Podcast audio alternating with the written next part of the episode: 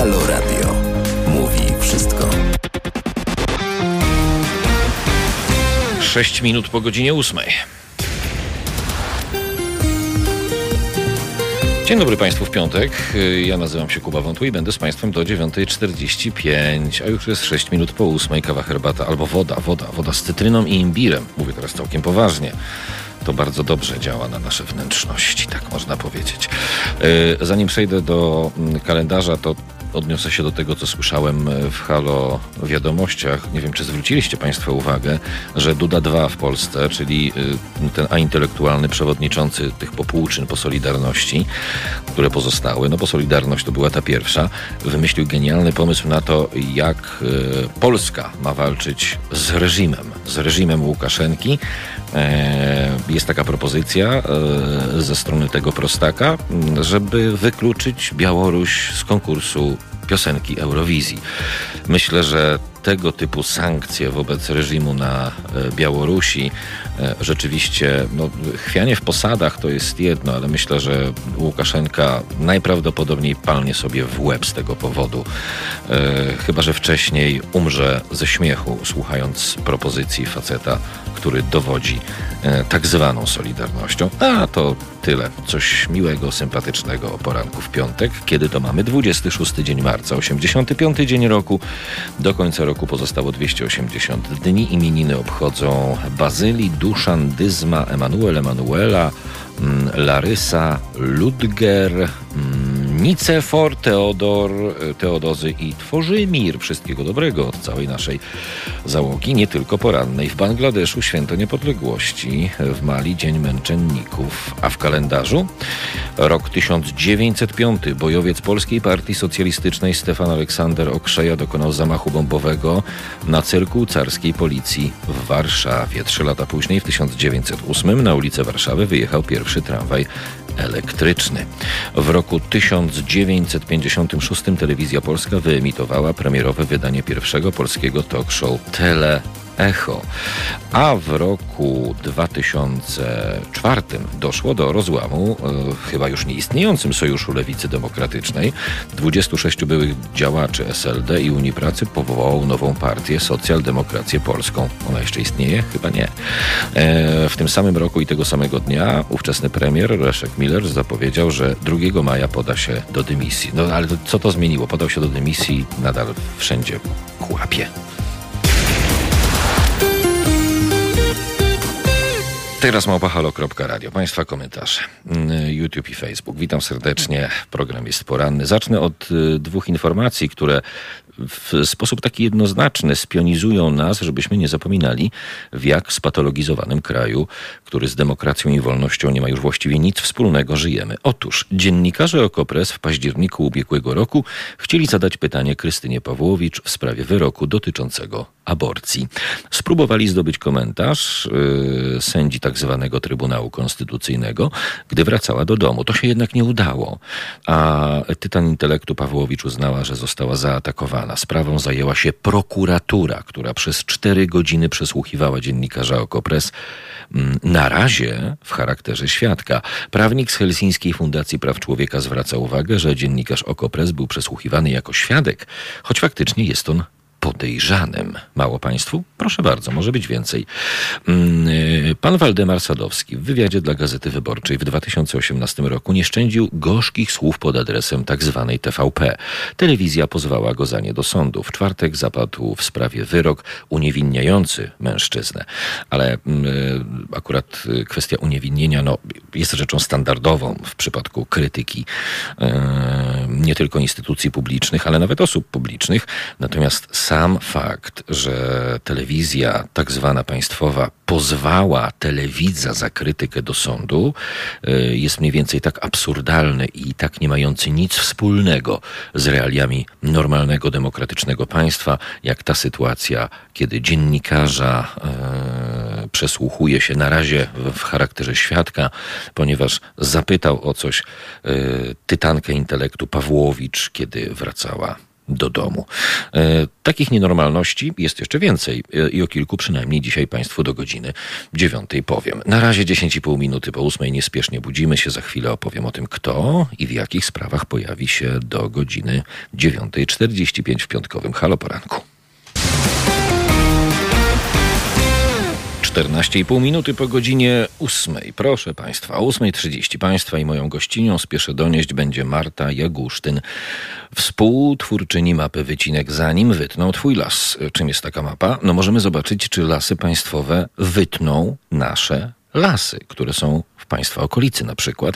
Powstała społeczna mapa takich wycinek. Więcej o tym o godzinie 8.30 z Martą Jagusztyn, e, współtwórczynią tej mapy, zanim wytną Twój las. O 8.45 e, panie Hanna Wójcik i Joanna Pilarska będą Państwa i moimi gościniami. Mm, będziemy mówić o projekcie, który ma na celu poszerzenie wiedzy młodych ludzi w zakresie rekrutacji na studia w Polsce, jak i za granicą oraz przybliżenie im warunków i możliwości, jakie oferują dane uczelnie. Dlaczego o tym mówimy? No bo rozkwit emigracji edukacyjnej. E, porozmawiamy o tym, jakie perspektywy stoją przed młodymi, zarówno w dobie pandemii na studiach krajowych, jak i mm, zagranicznych. A jeśli mówimy o kwitnącej emigracji, to tylko przypomnę Państwu, że w 2017 e, roku przedstawiciele pisowskiego reżimu, kiedy lekarze protestowali, mówili: niech wyjeżdżają, niech jadą, droga otwarta. A na wczorajszej e, konferencji prasowej związanej z obostrzeniami mm, indywiduum o nazwisku e, Morawiecki właściwie obwiniło wszystko i wszystkich o to, co dzieje się w Polsce w materii pandemii, łącznie ze wspomnianymi z lekarzami, stwierdzając w sposób jednoznaczny, że ten beznadziejny rząd jest rządem w ogóle przełomu, sukcesu i wszystkiego, co może nas najlepszego spotkać. Jeśli to co robi chociażby w ramach COVID-u reżimowy PiS jest czymś, co ma być najlepsze, to nie chcę nawet myśleć o tym, co mogłoby być najgorsze. Y, a o 9.15 wracamy do naszej rozpiski. Y, Olga y, Salomatowa, prawniczka, ekspertka i koordynatorka międzynarodowych projektów Helsińskiej Fundacji Praw Człowieka Państwa i moją gościnią będzie. Wiosna nasza. Cichanowska zapowiada powrót do masowych protestów przeciw Łukaszence.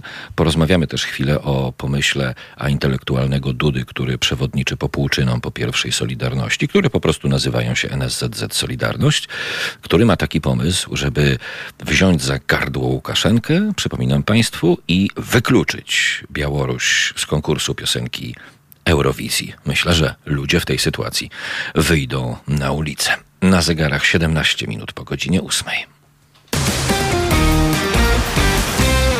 25,5 minuty po godzinie 8. Oj, chciałoby się tak jak Pharrell Williams zakrzyknąć, że jesteśmy szczęśliwi, jednak z tym w dobie dzisiejszej rzeczywistości, szczególnie polskiej, proszę Państwa, jest nieco trudno.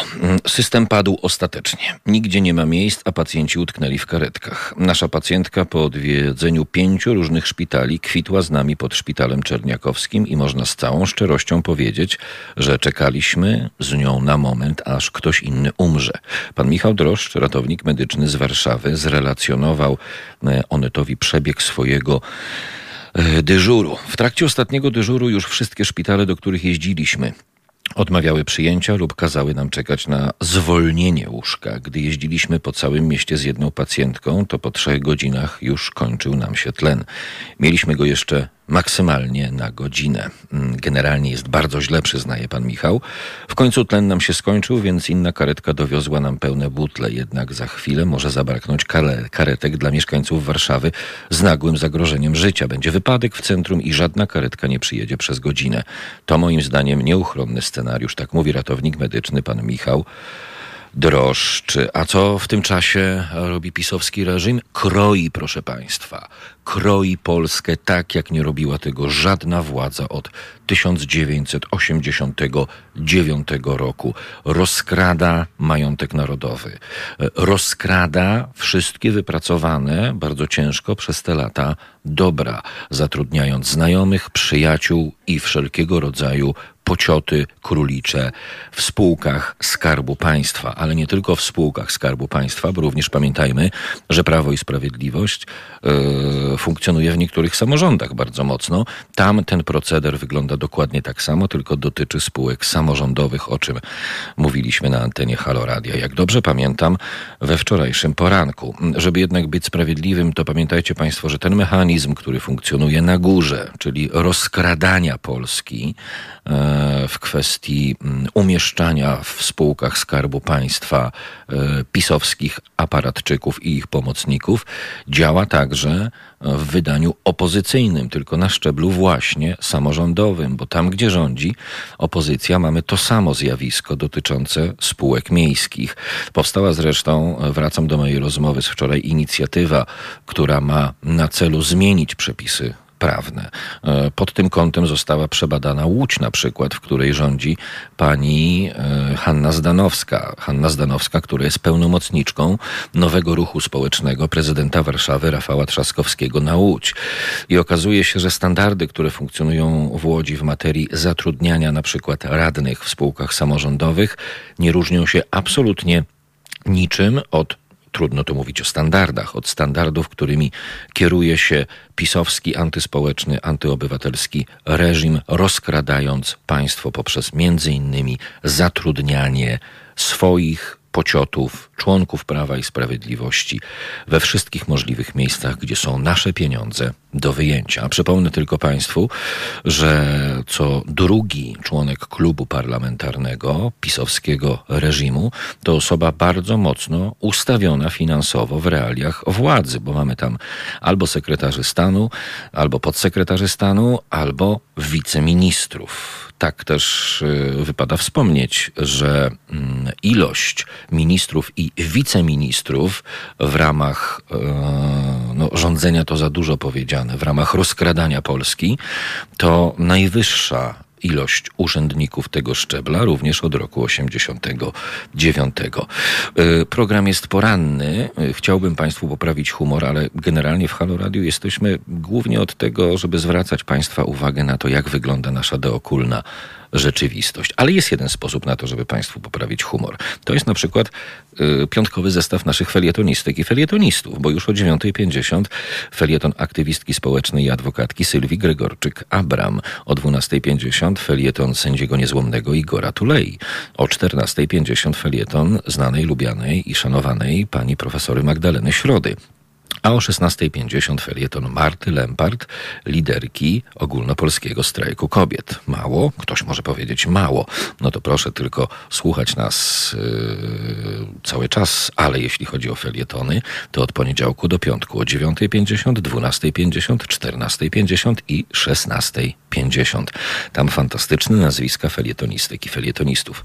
Przypomnę tylko Państwu bardzo skromnie, że to co robimy, robimy tylko i wyłącznie dzięki Wam. Każdego miesiąca słucha nas od 300 do 400 tysięcy z Was. Jeśli chociażby połowa z Was zdecyduje się przekazać nam miesięcznie na przykład 10 zł, to będziemy w stanie dalej funkcjonować. Będziemy w stanie dalej patrzeć reżimowej władzy na ręce i pytać polityków opozycji o to, jak konkretnie wyobrażają sobie naszą rzeczywistość, kiedy ten antyspołeczny i antyobywatelski reżim wreszcie padnie. Nie stanie się to dziś ani jutro i nie stanie się to bez naszego wspólnego udziału, no ale żeby można było y, podjąć się rzeczywistego przeciwstawiania się temu, co pisowski reżim robi z Polską, to musimy zyskiwać kompetencje społeczne, proszę Państwa. A te kompetencje społeczne Przypominam tylko, zasadzają się zawsze na tym, że krytycznie patrzymy na rzeczywistość, bo posiadając kompetencje społeczne i między innymi krytycznie patrząc na rzeczywistość, nie zakochujemy się w politykach. Opieramy swoją ocenę tego, co widzimy dookoła, na bazie argumentacji racjonalnej, a nie emocjonalnej. Albowiem większość polityków od 1989 roku odnosi się do naszych emocji, a nie do argumentacji racjonalnej. I o to zawsze Państwa prosimy i o tym zawsze rozmawiamy. Patrzcie na nich racjonalnie, a nie emocjonalnie. Nie zakochujcie się w nich bo żaden z nich, bez względu na to, w jakiej partii funkcjonuje, nie jest tego wart.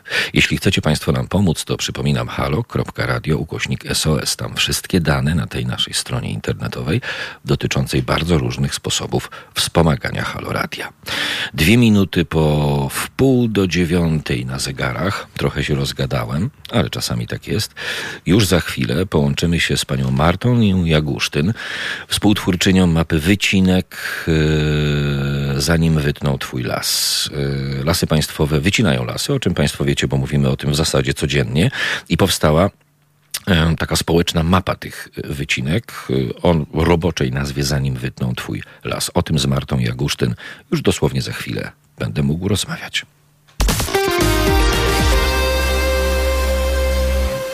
Na zegarach 4 minuty po wpół do dziewiątej. To są lasy państwowe, czyli nasze wspólne dobro. Dlatego mamy prawo do rzetelnej informacji na temat tego, co się z tymi lasami ma dziać i jak one są zarządzane. E, mówią Marta Jagusztyn i Grzegorz Jakacki z inicjatywy Lasy i Obywatele, twórcy mapy Wycinek, zanim wytną Twój las. I zgodnie z zapowiedzią teraz Państwa i moją gościnią jest właśnie pani Marta Jagusztyn. Dzień dobry, pani Marto. Dzień dobry panu, dzień dobry państwu. Pani Marto, ja zawsze w pewnych sytuacjach, tak może powiem, jestem adwokatem złej sprawy. A na cholerę ludzi te lasy interesują. Przecież ludzie mają swoje problemy. Przez 30 lat byliśmy nie wychowywani, nie edukowani, tylko hodowani, hodowani, podkreślam to słowo, e, jako społeczeństwo bez kompetencji społecznych, po to, żeby nie interesować się polityką, a więc nie interesować się działaniami e, polityków. A wycinka lasów jest ewidentnie e, pokłosiem działalności politycznej. Jak jest odbierana ta mapa w przestrzeni publicznej? Bo ona dopiero chyba powstała, z tego co pamiętam. Ja się na początku pozwolę sobie z panem nie zgodzić, bo to, to tak chyba jest, że y, ja bym tego nie łączyła tak bardzo, bardzo blisko z działalnością polityczną. Oczywiście tam są silne połączenia, natomiast y, podejście do lasów myślę, że y, niezależnie od, od grupy rządzącej był, było, było podobne. Tak? Mhm. Myśmy się tymi lasami Absolutna po prostu zgoda. nie... Tak, zostawialiśmy te lasy lasom państwowym myśląc o tym, że to są leśnicy, którzy po prostu się tymi lasami zajmują i, i się nie zajmując tą systemową stroną tego, ym, a, a, tak naprawdę zostawiliśmy 30% powierzchni kraju. Um, jak w pewien sposób zapomnieliśmy o nim, a teraz w dobie zmian klimatycznych, w dobie COVID-a ludzie wracają do lasów i wracają do natury um, i zaczynają się zastanawiać nad tym, co się z tymi lasami dzieje. Do tego jeszcze wycinki um, utrzymują się od paru lat na wysokim dość poziomie. To i nie jest trochę za późno? miasta. Pani Marto, przepraszam, a to nie jest trochę za późno, tak? Skoro wszystkie e, rządy po 89 roku robiły co chciały, a my się tym nie interesowaliśmy? No, patrząc na lasy, znaczy, ja myślę, że, że działać trzeba, tak? To nie jest tak, że, że, że wszystkie lasy wycięto. U nas też jakby e, w tym, dobrze, żeśmy się teraz obudzili, w ten sposób bym Nie no, powiedziała. oczywiście. I rzeczywiście jest coś takiego jak, y, ja zauważam coś takiego jak wzro- wzrost y, ruchu, ja nazywam je ruchami leśnymi, bo to już jest pewna analogia do, do ruchów miejskich. Um, i, I tych miejsc, które, w których ludzie zaczynają interesować się lasami jest, jest po prostu coraz więcej ludzie sami um, próbują rozkminić, w jaki sposób lasy są zarządzane, um, próbują się uczyć leśniczego żargonu. To jest dość trudne. Sama przez, przeszłam przez taką drogę i, i stwierdziłam, że, że to po prostu trzeba ludziom ułatwić i, i dlatego założyliśmy inicjatywę Lasy i Obywatele i jedną z rzeczy, które, które zrobiliśmy w ramach tej inicjatywy to jest właśnie mapa, która jakoś zelektryzowała Polskę no, sami żeśmy się zdziwili, że aż tak, ale oprócz tego również proponujemy materiały i narzędzia na stronie internetowej. Można tam wejść i poczytać i zrozumieć trochę bardziej, co się, co się z naszym lasem dzieje. I to już jest taki pierwszy krok do tego, żeby zacząć te, ten swój las y, chronić. Bo ja po prostu zachęcam do tego, żeby każdy się zainteresował swoim lasem em, dowiedział się, co się w tym lesie ma dziać. Też zrozumiał go od strony przyrodniczej. To jest fascynujące i to jest y, też bardzo fajna działalność. Też taka, bym powiedziała, budująca, inspirująca. Jakaś odskocznia od tego, o, o czym podejrzewam pan bardzo często mówi i co bywa frustrujące. To znaczy nasza taka codzienność społeczno-polityczna. A, a ta działalność na rzecz lasów potrafi też być, też potrafi bardzo dużo dać spokoju, natchnienia i, i, energii, bo po tym lesie się po prostu chodzi. Ale ja bym chciał zrozumieć, dlatego chciałbym wrócić do przeszłości, jeśli pani pozwoli, mhm. e, e, pani Marto. Bo dlaczego ja zapytałem, czy nie jest e, za późno? No bo jakiś bilans e, tych 30 ostatnich lat i tego sobie państwa bez naszego społecznego zainteresowania nad kwestią lasów jest, a więc pewne decyzje, a za nimi działania, jak rozumiem, spowodowały już na e, etapie tego tego 30-letniego bilansu nieodwracalne szkody. Czy może się mylę? Myślę sobie, że w momencie, kiedy wytniemy na przykład stary las, ja patrzę na to, co się dzieje obecnie. Wycinamy na przykład lasy, lasy państwowe wycinają lasy w Karpatach. To są, to są stare lasy, bardzo wartościowe od strony przyrodniczej, od strony bioróżnorodności. I rzeczywiście, jakby wycinanie y, obecnie starych takich drzew i dodajmy, to jest wycinanie drzew, e, które jest deficytowe, tam się to w ogóle nie opłaca, my do mhm. tego jako społeczeństwo dopłacamy. To są nieodwracalne straty, szczególnie w takiej perspektywie, że, e, no, nas zmiany klimatyczne i tak naprawdę nie wiemy. Leśnicy też nie wiedzą, naukowcy też nie wiedzą, co się będzie z tymi lasami działo. Więc od tej strony y, tak, rzeczywiście myślę, że należałoby też myśleć o tym, co, co robimy teraz. Jakby zastanawiać się, co, co możemy zrobić teraz. Dla mnie się wydaje to najbardziej, y, najbardziej, najlepszym podejściem do sprawy w ten sposób. Marta Jagusztyn, Lasy i Obywatele jest Państwa i moją gościnią. E, ja przy okazji naszej rozmowy zapraszam od razu na stronę e, mapy.lasyiobywatele.pl i tak patrzę sobie na tę mapę. Zachęcam Państwa również w wolnej chwili. Mm, jak wygląda kwestia e, wycinki w Europie na przykład? Ma Pani takie informacje? Czy, czy Europa ma te same problemy, poszczególne państwa mają te same problemy z taką grabieżczą polityką leśną? To bardzo się różni w zależności od tego, ile, ile w danym kraju jest lasów, a tutaj Polska nie jest ani wiodącym krajem, ani krajem, który ma tych lasów najmniej. Również się różni od, y, różni się w zależności od tego, jaka jest struktura własnościowa lasu, więc naprawdę bardzo różnie wygląda w różnych, w różnych krajach. Natomiast tym, co w pewien sposób nas wszystkich łączy, jest to, że jesteśmy w Unii Europejskiej i tym, co się dzieje na poziomie europejskim, to jest to, że zaczynamy zauważać, że te lasy są ważne na tym poziomie i powstały, powstaje szereg polityk, które w ramach um, Nowego Zielonego Ładu, e, tych polityk, które mają te lasy chronić. No i w tym momencie obecnie toczy się dyskusja, jak będziemy te lasy chronić. Są propozycje, żeby na przykład y, zostawiać część lasów starych żeby lasów, lasów starych w ogóle, starodrzewi w ogóle na przykład nie, nie eksploatować, nie, nie gospodarzyć nimi, a część natury, przyrody zostawiać um, sami sobie, żeby po prostu sobie funkcjonowała.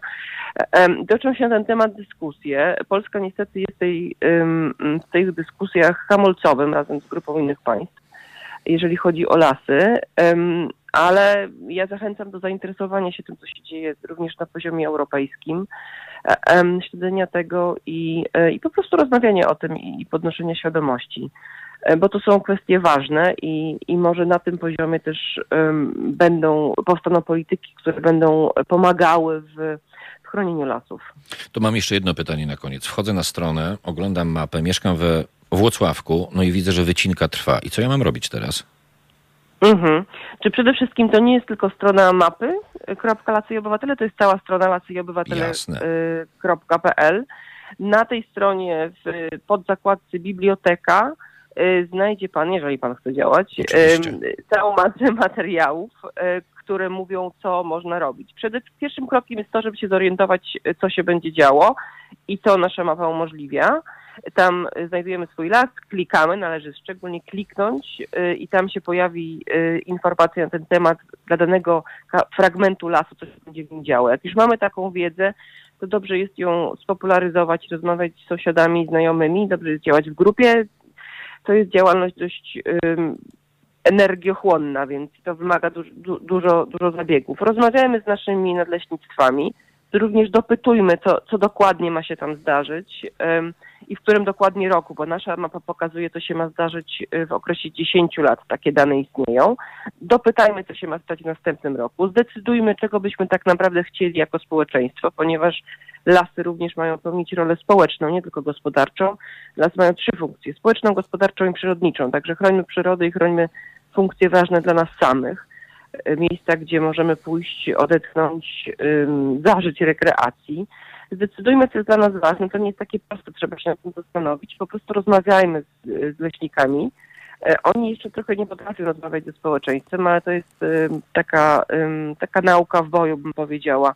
I myślę, że może obie strony, y, próbując rozmawiać, y, szczególnie na tym lokalnym poziomie, czegoś się nauczą. Jeszcze jedną rzeczą, którą możemy na pewno robić, to jest mobilizowanie y, naszych samorządowców i apelowanie do nich, żeby oni się lasami zainteresowali. Oni mają pewne narzędzia, tak samo jak my, by te lasy w jakiś sposób chronić i by mówić, że pewne części tych lasów powinny priorytetyzować inną funkcję niż funkcja gospodarcza. Pani Marta Jagusztyn, Lasy i Obywatele, przypominam, strona lasyiobywatele.pl, mapa plus multum informacji, jeśli Państwo chcecie, a mam nadzieję, że chcecie działać na rzecz tego, żeby drzewa jednak stały sobie gdzieś w Waszej najbliższej okolicy, a nie stały w postaci komody w czyimś domu. Pani Marto, pięknie dziękuję. Dobrego dnia życzę. No i powodzenia ja również dziękuję, również miłego dnia. Dzięki. Dzięki, pozdrawiam serdecznie. Na zegarach 16 minut do godziny 9. To tylko Państwu y, przypomnę szybko, że już za chwilę połączymy się e, z paniami Hanną Wójcik i Joanną Pilarską i będziemy mówić o edukacji. Szczególnie o tym, że kwitnie emigracja edukacyjna, co wcale nas nie dziwi i chyba powodem nie jest COVID, ale o tym za chwilę.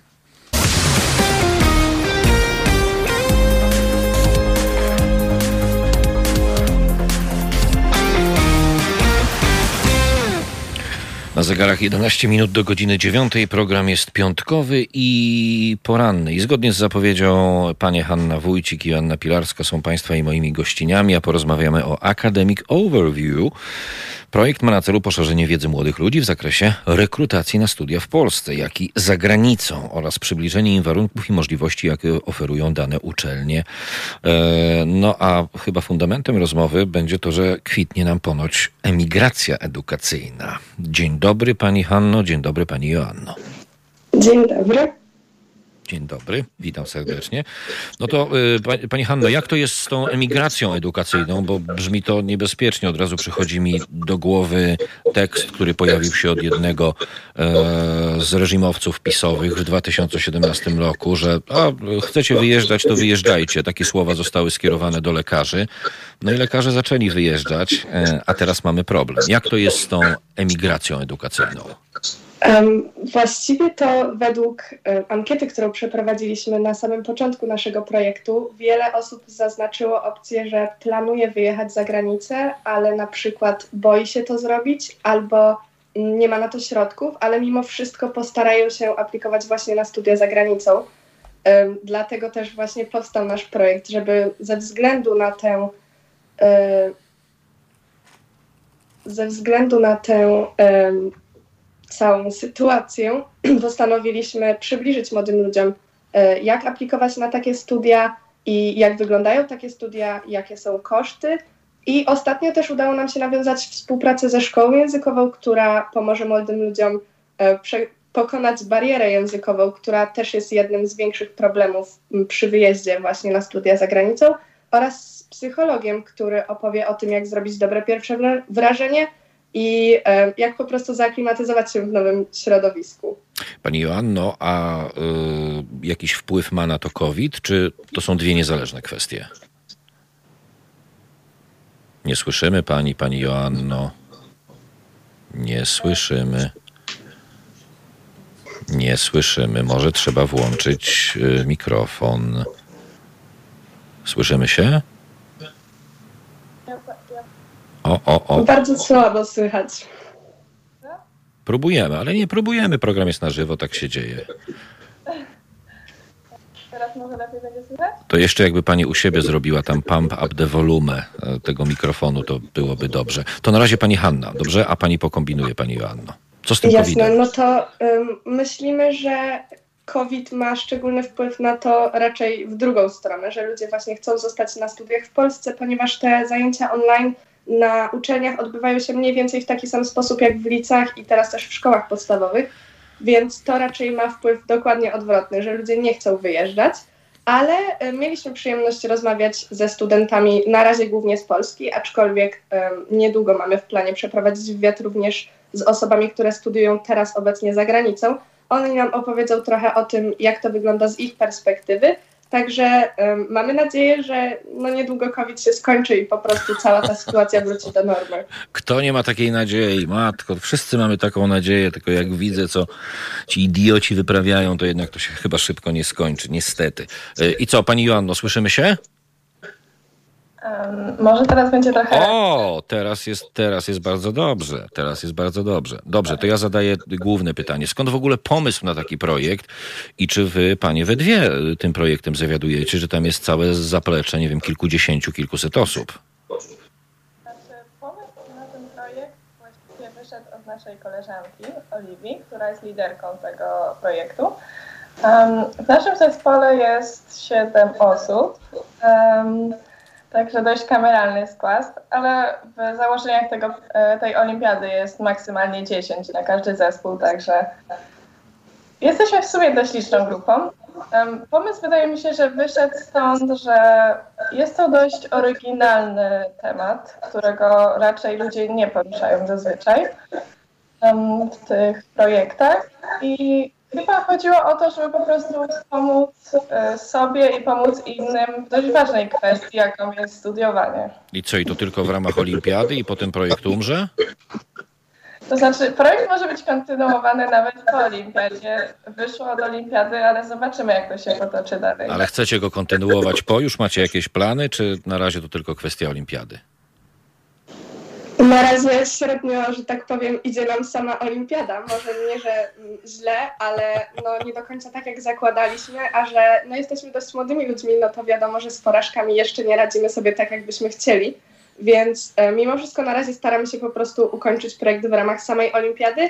Później był plan, żeby go kontynuować, ale w dużo, dużo mniejszym zakresie. To znaczy nasze wywiady, posty na mediach społecznościowych pojawiałyby się trochę rzadziej, ale był taki pomysł, żeby kontynuować. Okej, dobrze. A jak jest w takim razie z waszą studencką destynacją, e, jak zakładam w przyszłości? Pani Joanna najpierw, a potem pani Hanna, tak zrobimy.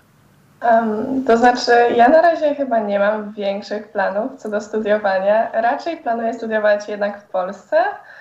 Um, ponieważ jestem na biochemię, to prawdopodobnie wyjdzie, że pójdę na medycynę, o ile się dostanę. I prawdopodobnie nie będzie to Kraków, ale zobaczymy. Tak, na razie to są zupełnie luźne plany. Okej, a pani Hanna?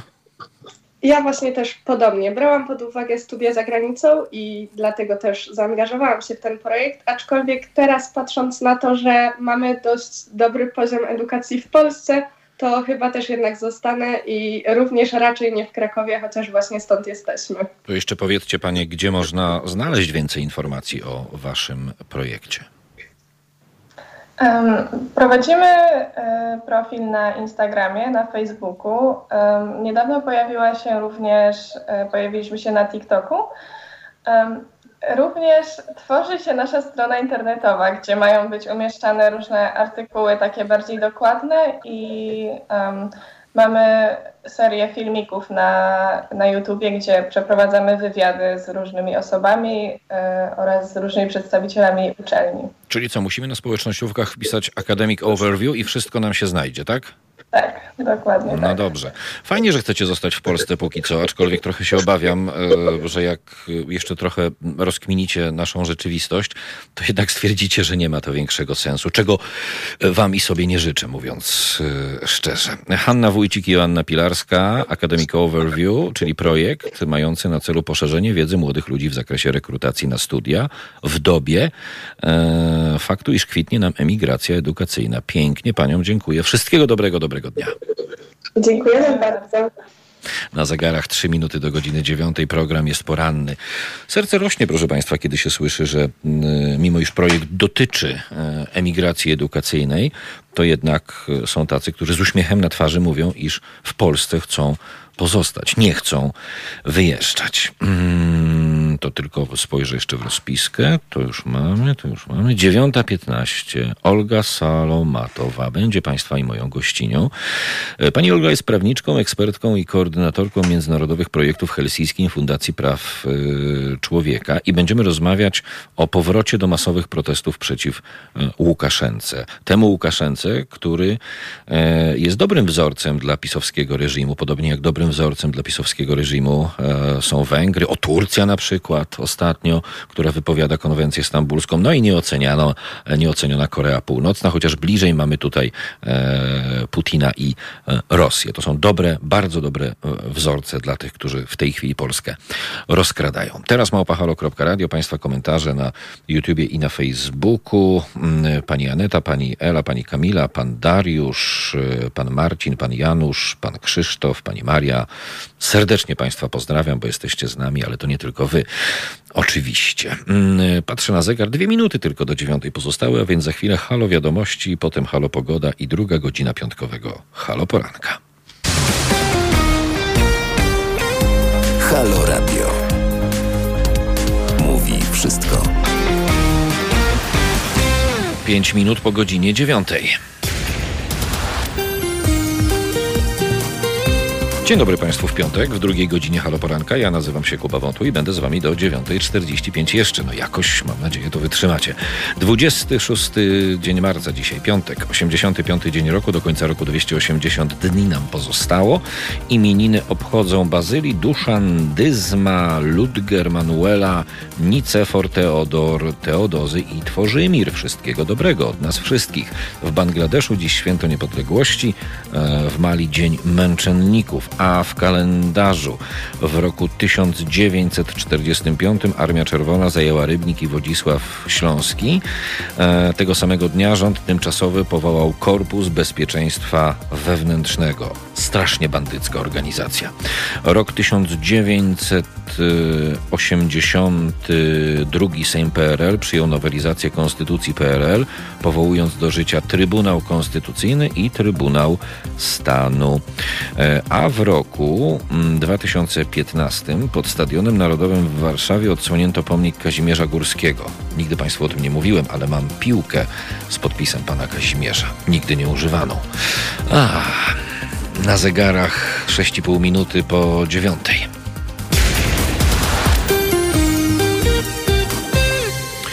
To tylko przypominam Państwu, że program jest poranny i o 9.15 Państwa i moją gością, gościnią będzie Olga Salomatowa, prawniczka i ekspertka oraz koordynatorka międzynarodowych projektów Helsińskiej Fundacji Praw Człowieka. E, a o czym porozmawiamy? O tym, że zapowiadane są kolejne masowe protesty przeciw Łukaszence. Przypomnę Państwu tylko, że tytan intelektu, czyli Duda 2, e, ten od popłuczyn po Solidarności, wpadł na pomysł, żeby Polska zareagowała na aresztowania e, polskich aktywistów, Polaków na Białorusi, co jest oczywiście skandalem, ale zareagowała w najbardziej debilny sposób, no ale inny sposób e, Dudzie 2 od Solidarności nie mógł przyjść do głowy. Chodzi o to, żeby Białoruś wycofać e, z międzynarodowego mm, konkursu piosenki pod nazwą e, Eurowizja. Zastanawiam się, czy tylko, e, czy przewodniczący tak zwanej e, Solidarności zastanawia się nad tym, co mówi, czy jego pies mu podpowiada, co ma powiedzieć. Chociaż mam wrażenie, że gdyby pies mu podpowiadał, to miałoby to ręce i nogi. Teraz małpahalo.radio, wasze komentarze na YouTubie i Facebooku. Za chwilę Olga Salomatowa, prawniczka, ekspertka i koordynatorka międzynarodowych projektów Helsińskiej Fundacji Praw Człowieka. Zawieszam trochę głos i przypominam, że dziś piątek, zatem o 9.50 felieton aktywistki społecznej i adwokatki Sylwii Gregorczyk-Abram, o 12.50 felieton sędziego niezłomnego Igora Tulei, o 14.50 felieton profesory Magdaleny Środy, a o 16.50 felieton Marty Lempart, liderki ogólnopolskiego strajku kobiet. No to gramy. Halo Radio. mówi wszystko. Kwadrans i pół minuty po godzinie dziewiątej. Program jest piątkowy i nadal poranny. Białoruska opozycja przygotowuje się na wiosnę, by docisnąć Aleksandra Łukaszenkę, powiedziała w wywiadzie dla Polityko jej liderka Swietłana Cichanowska. Cichanowska dała do zrozumienia, że już nie traktuje siebie jako przejściowego przywódcy i zamierza powrócić do Mińska jako kandydatka na najwyższy urząd w państwie. No, pytanie, czy to się uda. O tym mam okazję rozmawiać z panią Olgą Salomatową, prawniczką, ekspertką i koordynatorką międzynarodowych projektów Helsińskiej Fundacji Praw Człowieka. Dzień dobry, pani Olgo. E, dzień dobry, dzień dobry Państwu. Pani Olgo, y, ma sens na obecnym etapie start Cichanowskiej na najwyższy urząd w państwie na Białorusi? Czy to są po prostu takie zapowiedzi mające mm, zagrzewać opozycję, zwolenników opozycji do e, tych wystąpień, o których się mówi? No oczywiście, na, na razie to zapowiedzi. E, nie ma, e, nie ma szansy, nie ma możliwości w tej chwili, żeby Swietłana Cichanowska wróciła na Białoruś. Trwają represje i Łukaszenko mocno się przygotowuje na to, żeby tłumić każdą aktywność. Mm, w, w, takim, w takim razie, e, jak mają się do tego zapowiedzi dotyczące powrotu do masowych e, protestów? Bo no, ludzie są tylko ludźmi, wystarczy popatrzeć, oczywiście sytuacja jest skrajnie inna, e, na na przykład Polskę. Długotrwałe protesty męczą ludzi. Oczywiście miesiącami trwa protest w tej chwili na Białorusi e, i protest teraz zmienił, mm, zmienił swój format. E, to bardziej taki, taka partyzanka. E, z drugiej strony cały czas coś się dzieje i jest taka szansa, że jak będzie cieplej, będzie więcej możliwości wychodzić na ulicy, to ludzie wyjdą. Mhm. Dlatego, że e, chcą zmian jednak. Jasne, to jest oczywiste. E, natomiast czy to wyjście na ulicę i przygotowania Łukaszenki, o których e, pani mówi, no chyba zwiększą jednak poziom represji jeszcze bardziej niż dotychczas? Łukaszenko cały czas zwiększa represji, nakręca ich i maksymalnie pokazuje w każdy możliwy sposób, że kontroluje sytuację. Tylko niestety on robi to wyłącznie przez przemoc e, i przez zastraszanie. Nie ma szans, e, żeby to trwało e, miesiącami albo latami. Ludzie po prostu tak nie będą mieszkać. Lokalne organizacje zajmujące się obroną praw człowieka odnotowały ponad 850 przypadków osób, którym postawiono zarzuty karne za udział w pokojowych, podkreślamy, manifestacjach. Ponad 30 tysięcy protestujących zostało ukaranych grzywnymi. E, zostali też zatrzymani w więzieniach na okres do kilku tygodni. Sądy wydają drakońskie wyroki na reporterów relacjonujących protesty. Dlaczego pani twierdzi, że tak nie można, skoro można? E, oczywiście Łukaszenko stara się wykorzystywać metody, które zna i z których umie korzystać. E, tylko to wszystko e, w pewnym momencie przekłada się również na funkcjonowanie ekonomiki, na, na funkcjonowanie całego państwa, dlatego że w tej chwili całą, całe środki, całą swoją, wszystkie możliwości on e, przekłada na służby specjalne, na OMON, na milicję ani milicja niestety będzie karmić Białorusinów, nie milicja będzie rozwijać ten kraj. Zapytałbym, jak reaguje na to, co dzieje się na Białorusi Unia Europejska, ale to jest chyba pytanie retoryczne, e, bo Unia Europejska e, potrafi włożyć ręce w kieszeń w takiej sytuacji, pokiwać znacząco głową i powiedzieć, mmm, no ciężko, jest ciężko. Jak pani to widzi? E, próbują otwierać pewne możliwości i rozmawiać na, ten, na, na tematy białoruskie, no niestety za mocno, e, za mocne takie reakcje, na którą e, czekamy cały czas, no nie ma. E, I za mało, za mało jest tych mechanizmów i możliwości, które by pokazały Łukaszenko, że jednak jak będzie tak to wszystko trwać, no to źle skończy. Pani Olgo, czy Łukaszenka nadal może liczyć na Putina w takim stopniu, jak chociażby jeszcze 2-3 lata temu? No, wspiera, Putin go wspiera. E, wspiera do tej pory, e, może nie, tak trochę pokazując, że nie, coś mu tam nie odpowiada, że musi e, zrobić porządek w państwie, ale jednak wspiera i Łukaszenko o tym wprost mówi. A myśli, E, że, że na, na Rosję, na Putina może liczyć. Mhm. A myśli pani, że jeżeli y, Putinowi, chciałem powiedzieć Kremlowi, ale przecież Kreml to Putin, tylko i wyłącznie, jeśli Putinowi z jakichś powodów znudzi się Łukaszenka i stwierdzi no, na przykład, że tego porządku nie jest w stanie e, zaprowadzić, to przecież mo możliwa jest na Białorusi, e, ja to nazywam farbowaną rewolucją, tak jak miało to no, dawno, dawno temu, w 91 roku miejsce w Rumunii, kiedy obalono Czałszewsku i zrobili to ludzie z jego najbliższego e, otoczenia, e, między innymi e, Jon Iliescu, który został prezydentem Rumunii, którego wiele lat później postawiono przed sądem za zbrodnie przeciwko własnemu społeczeństwu. Przecież Putina stać by było na to, żeby na pewnym etapie usunąć Łukaszenkę i postawić na jego miejscu bardziej cywilizowanego satrapę, który dałby Białorusinom poczucie tego, że dzieją się jakieś zmiany, ale byłoby to czysto fasadowe. E, Taki scenariusz jest możliwy, tylko nie wiem, czy Putinowi zależy na e, inną. Na razie Łukaszenko go, on z nim się dogoduje e, i jakoś tam idzie. E, ta współpraca nieźle. Z drugiej strony, e, oczywiście, e, cały czas e, e, Białorusini obawiają się, że e, Putin Moskwa wkroczy w te w e, sprawy białoruskie mocniej. Wiemy, że e, takie obawy e, no, już występowali e, w sierpniu, we wrześniu, kiedy wojska rosyjskie byli bardzo niedaleko granicy białoruskiej. Putin, e, nie Putin, przepraszam, bo to w sumie e, nie o Putina chodziło. E, Łukaszenka też obawia się chyba tych zapowiedzi Putina nieformalnych dotyczących no, ewentualnych kolejnych interwencji w państwach nadbałtyckich, bo o tym piszą, piszą media. Myśli pani, że Łukaszenka ma się czego obawiać, patrząc na przykład Ukrainy? To, to jest tak, że e, z Putinem nigdy nie wiadomo. E, Putin robi to, co chce. W pewnym momencie nie, e, no, nie będzie zatrzymywać, no, jak będzie chciał coś, coś zrobić. Tylko to jest tak, że no, na razie nie chce chyba Białorusi bardziej kontrolowany niż jest w tej chwili. Ma inne problemy.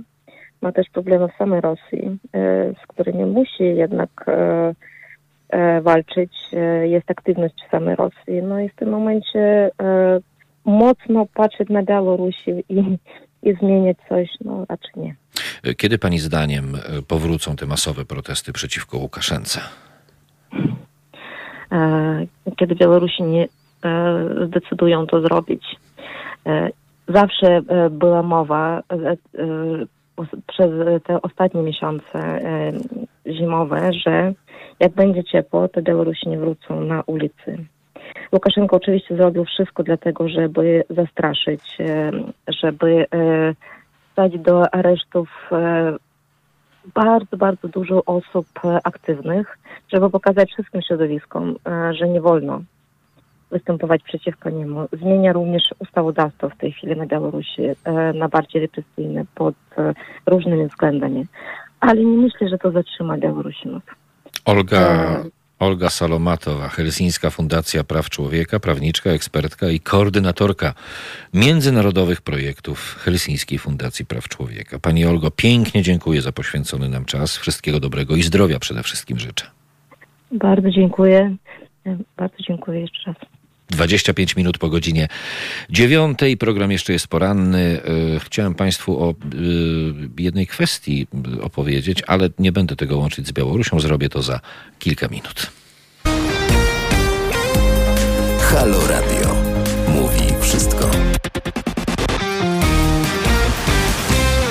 Na zegarach w pół do dziesiątej, e, proszę Państwa, nowe obostrzenia, to tak krótko powiem Państwu. E, od 27 marca do 9 kwietnia e, przedszkola i żłobki. Tam będzie zapewniona wyłącznie opieka dla dzieci rodziców wykonujących zawód medyczny i służb porządkowych w trakcie wykonywania zadań służbowych. Jeśli chodzi o sport, to w tym samym czasie, czyli od jutra do 9 kwietnia, zostanie zawieszona działalność obiektów sportowych. Będzie ona ograniczona wyłącznie do sportu zawodowego. Zamknięte będą korty tenisowe i ścianki wspinaczkowe. Placówki handlowe, targ, y, poczta. Jedna osoba na 15 metrów kwadratowych w sklepach do 100 metrów kwadratowych i jedna osoba na 20 metrów kwadratowych w sklepach powyżej 100 metrów kwadratowych. Ciekawe, kto to będzie mierzyć. Handel ogólnie. Zamknięte centra i galerie handlowe, za wyjątkiem sklepów spożywczych, apteki, drogerii, salonów prasowych i księgarni. Cholera wie dlaczego, akurat tak. E, zamknięte mm, sklepy wielkopowierzchniowe, czyli meblowe, budowlane o powierzchni sprzedaży lub świadczenia usług powyżej 2000 metrów. Salony urody także od 27 marca do 9 kwietnia będą zamknięte. Będą zamknięte zakłady kosmetyczne mm, oraz fryzjerskie. A Państwo już pytacie, widzę, co z obiektami kultury religijnego?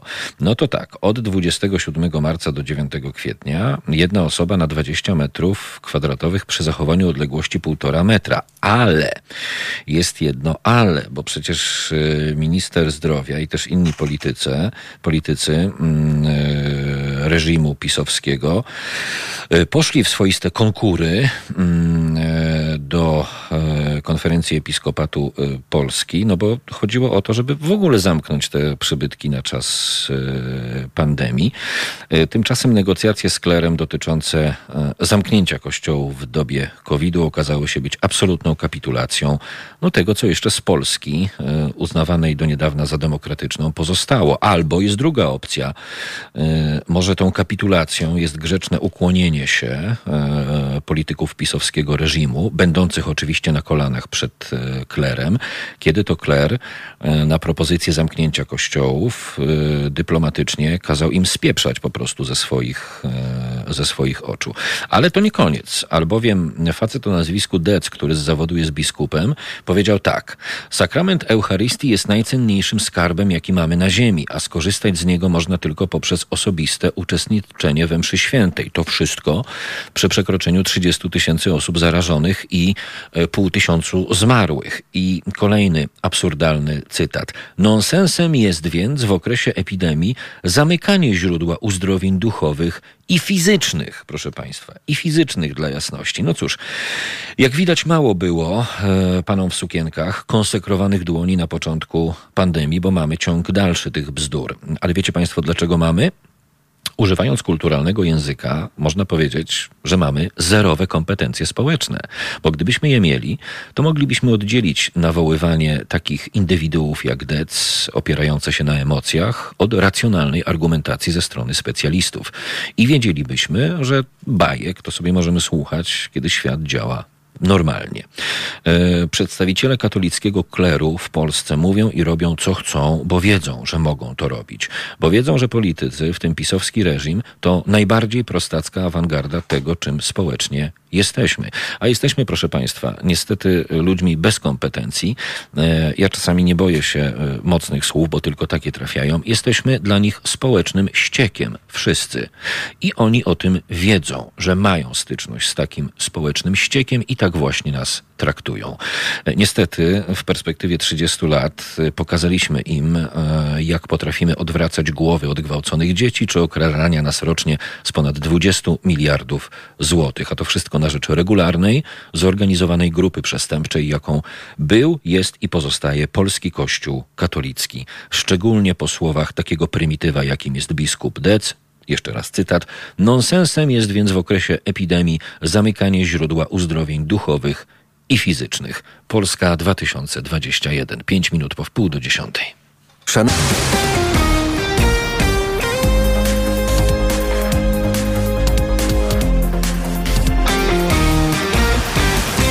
20 minut do godziny 10.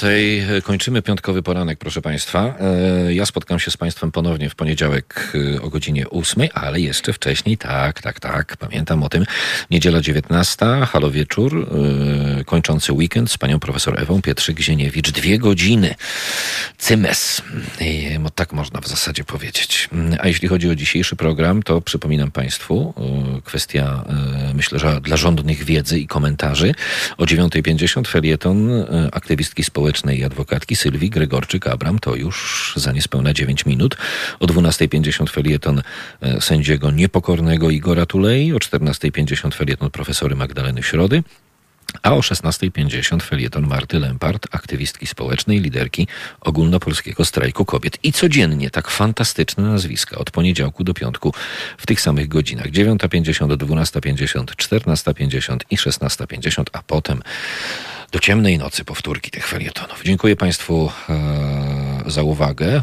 I teraz e, znowu mam ten e, w głowie. Ola? Jestem wielki po prostu. Program realizowała Ola, bo tu się wszyscy pseudonimami operacyjnymi posługują. Wiecie Państwo, jak to bywa w państwie totalitarnym. Tak więc Ola program realizowała, Karolina Słomczyńska program wydawała. Tak, tak, to ta sama Karolina Słomczyńska, e, która w poniedziałki się z Państwem e, spotyka w Halokulturze o godzinie 21 wraz z Pawłem Cwaliną, który w tym tygodniu wątłego zdrowia jest bardzo, bardzo, ale ponoć wraca już e, do siebie i nic mu grozić nie będzie. Tak więc y, Paweł Cwalina od 10, dzisiaj pewnie jeszcze zdalnie, a już od poniedziałku znowu w studio. No jakby miał zarażać, to musiał się odseparować. To jest normalne. Ale na szczęście jest chory. Y, moja prośba do Państwa: y, dystans, maseczki i dezynfekcja dłoni. Jak nie musimy gdzieś przebywać, to nie przebywamy. Jak nie musimy, to nie wychodzimy. Jakoś to wspólnie musimy wytrzymać. Będzie dobrze, jeszcze nie dzisiaj, jeszcze nie teraz, ale spokojnie, razem jakoś to przejdziemy pod warunkiem, że będziemy odpowiedzialni, pod warunkiem, że będziemy e, słuchać opinii e, autorytetów naukowych, bo tacy ludzie na szczęście w polskiej przestrzeni publicznej cały czas funkcjonują i pod warunkiem, że będziemy podchodzić na bazie argumentacji racjonalnej. Racjonalnie do tego wszystkiego, co robią politycy, nieważne skąd są, a nie emocjonalnie, bo emocje do niczego dobrego nas przez te 30 minionych lat nie doprowadziły. Czas to powoli zmieniać i my wspólnie z Państwem staramy się to robić. 17 minut do 10. Kłaniam się nisko, Kuba Wątły. Do usłyszenia.